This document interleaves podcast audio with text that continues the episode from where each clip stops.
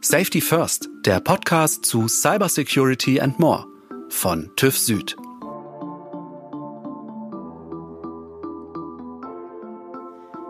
Falls Cybersicherheit und Datenschutz jetzt nicht gerade euer Dayjob sind, dann könnte es sein, dass ihr von der ITSA vielleicht noch nie was gehört habt. Aber diese Messe mit dem komischen Namen, die hat's tatsächlich in sich. Sie ist jedes Jahr in ganz Europa der wichtigste Treffpunkt für Firmen, die sich rund um IT-Sicherheit austauschen wollen.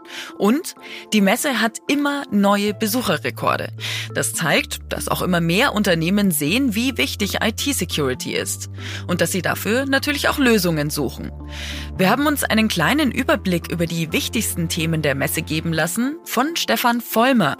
Er ist CTO, der Chief Technology Officer der TÜV Süd Sec IT. Stefan sieht gerade als großen Trend die Automatisierung in der Cybersecurity, also die Nutzung von künstlicher Intelligenz und anderen Techniken bei der Abwehr von Angriffen. Außerdem hat er uns erzählt, mit welchen Fragen sich viele Unternehmen an ihn wenden am Messestand. Meine Kollegin Sabine Krömer aus der TÜV Süd Unternehmenskommunikation hat Stefan Vollmer gleich am ersten Messetag auf der ITSA in Nürnberg getroffen. Herzlich willkommen, Stefan. Schön, dass du da bist bei Safety First heute im Podcast. Hallo Sabine. Stefan, wir haben uns hier auf der Messe ITSA getroffen in Nürnberg. Das ist eine der wichtigsten Messen für IT-Sicherheit weltweit, auf jeden Fall in Europa. Wer trifft sich hier? Also auf der ITSA-Messe trifft sich eigentlich alles, was so Rang und Namen hat in der Cybersecurity-Szene oder auch im Datenschutzbereich, also Informationssicherheit allgemein. Und natürlich wird die Messe ganz stark von deutschen Unternehmen besucht und deswegen findet man hier viele mittelständische Unternehmen, die Keyplayer im Bereich Cybersecurity und deswegen ist es sehr interessant hier. Du hattest ja sicher schon Gelegenheit, dir einen Überblick auf der ITSA hier zu verschaffen. Bist ja schon seit heute Morgen jetzt hier. Was sind bisher hier die spannendsten Themen für dich? Also alles, was in Richtung Automatisierung geht, ist extrem interessant, weil man hat einfach in der Vergangenheit festgestellt, wenn ich einmal eine Prüfung von einem IT-System mache, und das dann wieder stehen lasse, durch Updates und so weiter und so fort können dann wieder weitere Schwachstellen dazukommen. Also reicht eine Prüfung einfach nicht aus. Und was dauerhaft zu prüfen, was ich mit Personen machen würde, wäre einfach viel zu teuer und wird viel zu lang dauern. Deswegen ist der Trend schon da, dass man viele Aufgaben, die in der Vergangenheit vom Personal übernommen wurde, von Technologien und Systemen übernommen wird und das Ganze automatisiert und somit auch dauerhaft geprüft werden kann. Und was Automatisierung bei IT-Security bedeutet, ist eigentlich der eine große Punkt. Ich bin schneller und kann mehr abdecken, was ein Mensch einfach nicht kann. Wenn man sich jetzt einfach mal eine Excel-Liste vornimmt, als Mensch eine Excel-Liste mit tausend Zeilen zu durchforsten nach einem einzigen Fehler, ist extrem schwer. Eine Maschine kann das in einem Bruchteil von einer Sekunde. Also ich habe eine größere Abdeckung durch diese Automatisierung und dadurch bin ich einfach schneller und besser Dinge zu finden. Und das sind für mich so die interessantesten Sachen, die es derzeit auch hier auf der ITSA äh, zu sehen gibt. Was macht ihr da selber zu dem Bereich? Ich glaube, ihr habt da jetzt gerade auch einen neuen Service dazu, richtig? Genau. Also wir sind auch in dem Bereich und gehen von der Warte Risikoassessment aus. Und das Ganze nennt sich Attack Surface Detection. Im Prinzip ganz einfach in zwei Sätzen beschrieben ist es ein Tool, was einem Unternehmen ermöglicht, seine Angriffsfläche von außen zu erkennen. Also was ist für einen potenziellen Angreifer eigentlich von außen von meinem Unternehmen sichtbar? Welche E-Mail-Adressen sieht er? Welche Webseiten sieht er? Und davon dann die jeweiligen Schwachstellen und das vermittelt ihm dann eben einen Überblick über sein Risiko, wie er nach außen hin halt exponiert ist. Also quasi der erste Schritt, wenn jemand im Unternehmen wissen möchte, wie bin ich denn aufgestellt oder welche Risiken habe ich tatsächlich und wo muss ich dann im zweiten Schritt handeln. Ja, das wäre dann das nächste, oder? Genau. Also das Wichtige ist erstmal nicht das, wo habe ich Risiken, sondern was habe ich eigentlich alles. Mhm. Wenn man sich jetzt anschaut, viel mehr IT geht immer mehr in die Cloud. Man externalisiert IT-Dienstleistungen und weiß als Firmeninhaber zum Beispiel aus einem mittelständischen Unternehmen gar nicht mehr, was habe ich denn eigentlich alles an IT und was fliegt raus dann Informationen von mir eigentlich rum. Und dabei soll es eben helfen, erstmal eine Bestandsaufnahme zu machen und dann von dieser Bestandsaufnahme die Risiken auf aufzuzeigen, damit das mittelständische Unternehmen dann einfach einen Ansatzpunkt hat, wie sie denn gerade stehen, was für einen Stand sie im Bereich Cybersecurity und Risiko in dem Bereich haben. Stefan, die ITSA, die wächst ja. Hier brummt es richtig, wenn man durch die Hallen geht. Auch am Messestand von TÜV Süd war hier einiges los heute Vormittag. Wie siehst du das denn? Das Thema Cybersicherheit wird immer komplexer. Wie gelingt es denn einem, sage ich mal, normalen Unternehmer da einen gewissen Durchblick zu kriegen? Wenn man hier so durch die Hallen läuft, kriegt man den erstmal ja nicht. Ja.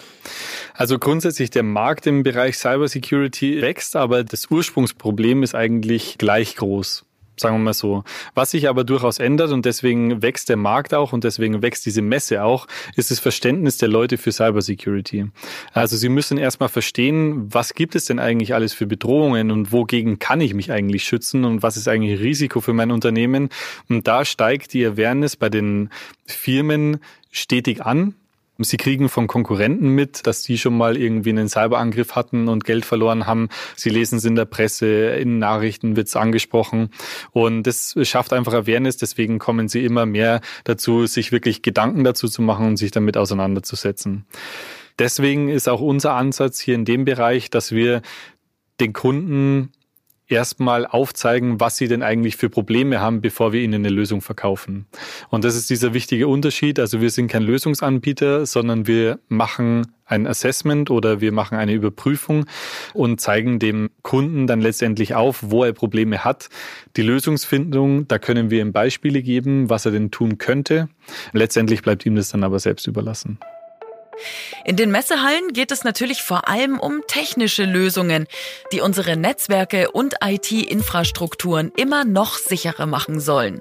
Aber die Menschen, die damit jeden Tag umgehen müssen, die sind am Ende der entscheidende Faktor. Und darum geht's im zweiten Teil unseres Gesprächs auf der ITSA 2019. Du hattest gerade gesagt, dass das Bewusstsein allgemein doch steigt, dass man äh, da was tun kann und auch muss. Und wie ist es denn aber mit demjenigen, der dann letztlich das umsetzen muss, also der Mensch? Ja, man sagt ja auch so schön, der Faktor Mensch ist das schwächste Glied in der Kette. Könnte man es vielleicht auch ganz simpel runterbrechen auf die Aussage: Eigentlich muss man besser aufpassen. Reicht es? Also besser aufpassen ist wahrscheinlich zu einfach gesagt. Tatsächlich haben aber die meisten Mitarbeiter in Unternehmen zu wenig Know-how, um selbstständig zu erkennen, was denn jetzt zum Beispiel eine schadhafte E-Mail ist. Man hört ganz oft immer, also egal mit wem man eigentlich spricht, sagt jeder eigentlich immer, mir würde das nicht passieren. Die Zahlen zeigen aber, dass es tatsächlich jedem passiert und es gibt auch Statistiken darüber, wie oft es auch Cybersecurity-Experten passiert und tatsächlich ist es gar nicht so wenig, weil diese Cybersecurity-Experten nämlich immer der Meinung sind, wir wissen es besser als die anderen und da kann ja nichts drin sein, weil ich habe das überprüft. Der Faktor Mensch ist tatsächlich der wichtigste. Es ist einfach das schwächste Glied und letztendlich ist der Mensch immer noch derjenige und wird auch immer derjenige bleiben, der am Ende vor dem Gerät sitzt und es bedient. Und deswegen muss man in diesem Dreieck aus Mensch, Prozess und Technologie, das man im Cybersecurity-Bereich eigentlich immer einhalten sollte, ganz klar den Mensch adressieren, weil es einfach die Basis und der Grundstock des Ganzen ist. Also selbst wenn ich die richtige Technologie am Start habe, heißt das noch lange nicht, dass ich die auch zu 100 Prozent für mich so positiv nutzen kann, wenn ich mich selbst zu falsch einschätze oder Flüchtigkeitsfehler mache oder einfach auch meine Mitarbeiter nicht richtig schule. Also ein Beispiel dafür wäre die Vergabe von Passwörtern. Der Mensch ist dafür bekannt, dass er ein Gewohnheitstier ist und sich auch nicht wirklich viele Dinge merken kann. Zum Beispiel auch wieder ein Unterschied zu Maschinen, die sich sehr, sehr viel merken können. Deshalb vergibt der Mensch tendenziell immer sehr, sehr einfach zu ratende oder zu errechnende Passwörter und vergibt diese Passwörter, damit er sich leichter merken kann, auch in mehreren verschiedenen Diensten. Und da kann die Firma noch so gut abgesichert sein, wenn ich irgendwie das Passwort 123 von außen errate und mich als legitimer Nutzer in dem Firmennetzwerk anmelde, wird die Cybersecurity-Architektur nie was davon merken, weil ich ein legitimierter Nutzer bin. Und deswegen kann man das durchaus bejahen, ja, der Mensch, auch wenn die Technologie super ist und eigentlich bombensicher alles verteidigt ist, wenn der Mensch nicht geschult ist und nicht mitarbeitet, bringt mir alles andere nichts. Wie kann man es denn schaffen, dass die Menschen sich gerne schulen lassen? Weil oft ist es ja so eine lästige Pflicht, man hat sowieso keine Zeit und hakt es dann alles mehr oder weniger ja pflichtbewusst ab, aber so richtig hängen bleibt es vielleicht dann doch nicht. Und gibt's da aber auch andere Ansätze? Also meistens werden ja Pflichtschulungen gemacht bei denen, die überhaupt schon Cybersecurity-Schulungen machen. Das sind dann typische Classroom-Trainings, wo jemand vorne steht, Frontalunterricht und die Leute, man sagt immer bespaßt, aber eigentlich äh, fühlen sie sich eher gequält davon und nehmen am Ende eigentlich nicht wirklich was mit was man den Leuten geben muss und nur so funktioniert's. Und man muss sich da immer in sich selbst reinversetzen. Was macht man? Man macht nur die Sachen, die man gerne macht. Alles andere versucht man in irgendeiner Art und Weise zu vermeiden. Und so ist es auch bei der Cybersecurity. Wenn ich es nicht gerne mache, diese Sachen, dann versuche ich es, wo es geht, zu vermeiden und immer den Weg des geringsten Widerstands zu gehen. Wenn ich aber Spaß dran habe an dieser Sache, bin ich auch gewillt mitzuarbeiten und kann dann auch was rausziehen und was dabei lernen. Wie schafft man das, dass jemand Spaß dran hat? Also es gibt verschiedene Ansätze von den normalen Frontalunterrichten weg zu sogenannten Gamification-Ansätzen, also wo man tatsächlich mit Brettspielen den Nutzern erklärt, was passiert bei einem Cyberangriff, wer muss wie reagieren.